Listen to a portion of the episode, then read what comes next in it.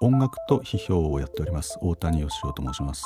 今週は令和コロナ新時代の音楽の楽しみ方ということについてお話しさせていただきます。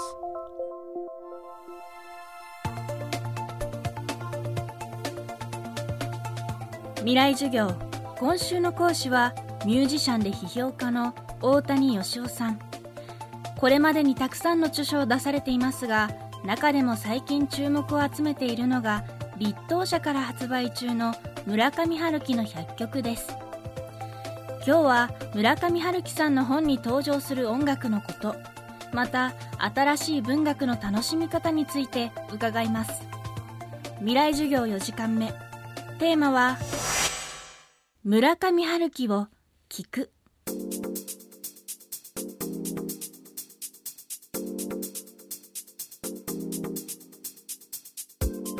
村上春樹の100曲という本を栗原雄一郎さんの編著として、えー、僕も参加して僕はジャズの曲が村上春樹の小説の中でどう出てきてどう使われてるのかっていうことを村上春樹の100曲という立東社から出た本を作りました。これが結構何て言えばいいんでしょう。音楽のこういう本としてはヒットしましてですねあの増刷されてそれだけではなくてえー、出したその次の週ぐらいからいきなりその中国と、えー、台湾と韓国の方のエージェントから立東社の方に翻訳権をくれみたいな話が来まして。え、本当？ってこの著者は人はこう本当に？って言ってたんですけどそしたら本当にもうすでに2年後とかにちゃんとアジア圏の言語に翻訳されて、えー、出ているなのですごくその需要がアジア圏であった村上さんの小説の中に出てくる音楽って一体どういうのっていうことを結構みんなが興味を持っているっていうことが分かったということでした。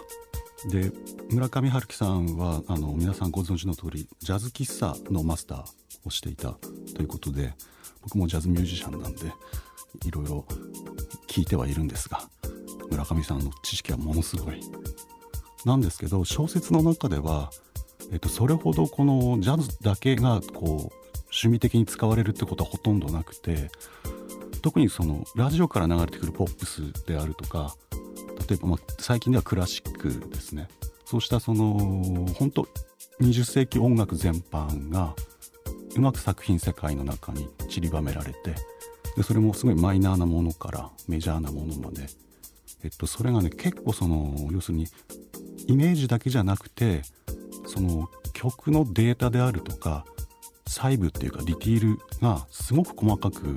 あの正確に位置づけられているのがあの感心するところで「風の歌を聴け」の時あれが出た時っていうのは1979年だったと思うんですけどその時の「風の歌を聴け」のテーマソング的なものが「カリフォルニア・ガールズ」っていう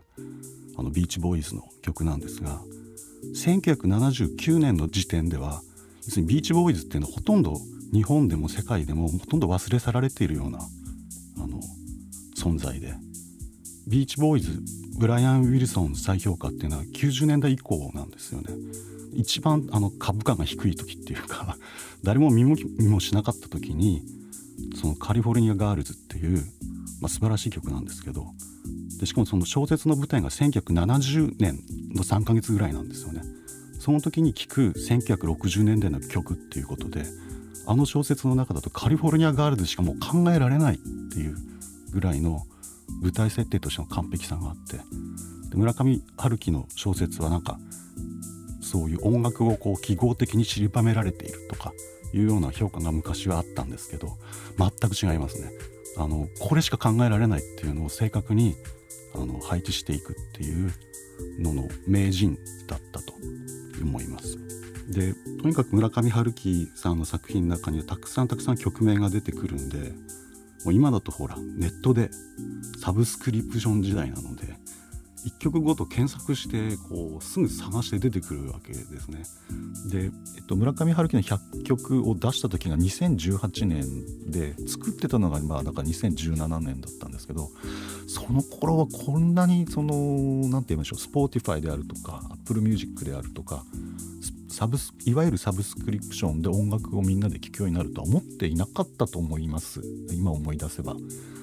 この本 QR コードをつける可能性も多分あったと思うんですがその発想がねなかったんですよねこの段階で。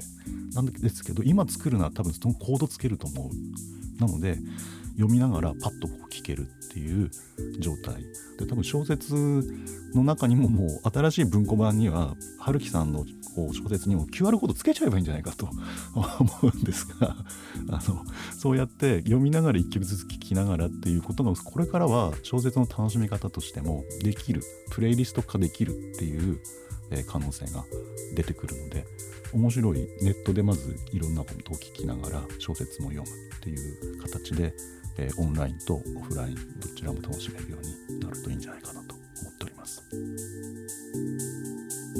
未来授業。今週の講師はミュージシャンで批評家の大谷義夫さん。今日のテーマは村上春樹を聞くでしたがそんな村上春樹さんの魅力を音楽から味わえるオンラインイベントが今月14日バレンタインデーの日曜日に開催されます。村上春樹プロデュース村上ジャムいけないボサノバ Blame It on the Bossa Nova supported by Salesforce。司会は村上春樹さん坂本美雨さん。大西純子さんを音楽監督に小野梨沙さんをはじめ素敵なゲストを迎えたボサノバライブ。現在オンライン配信チケットを在庫で販売中です。チケットについて詳しくは東京 FM のトップページから村上ジャムの特設サイトをチェックしてください。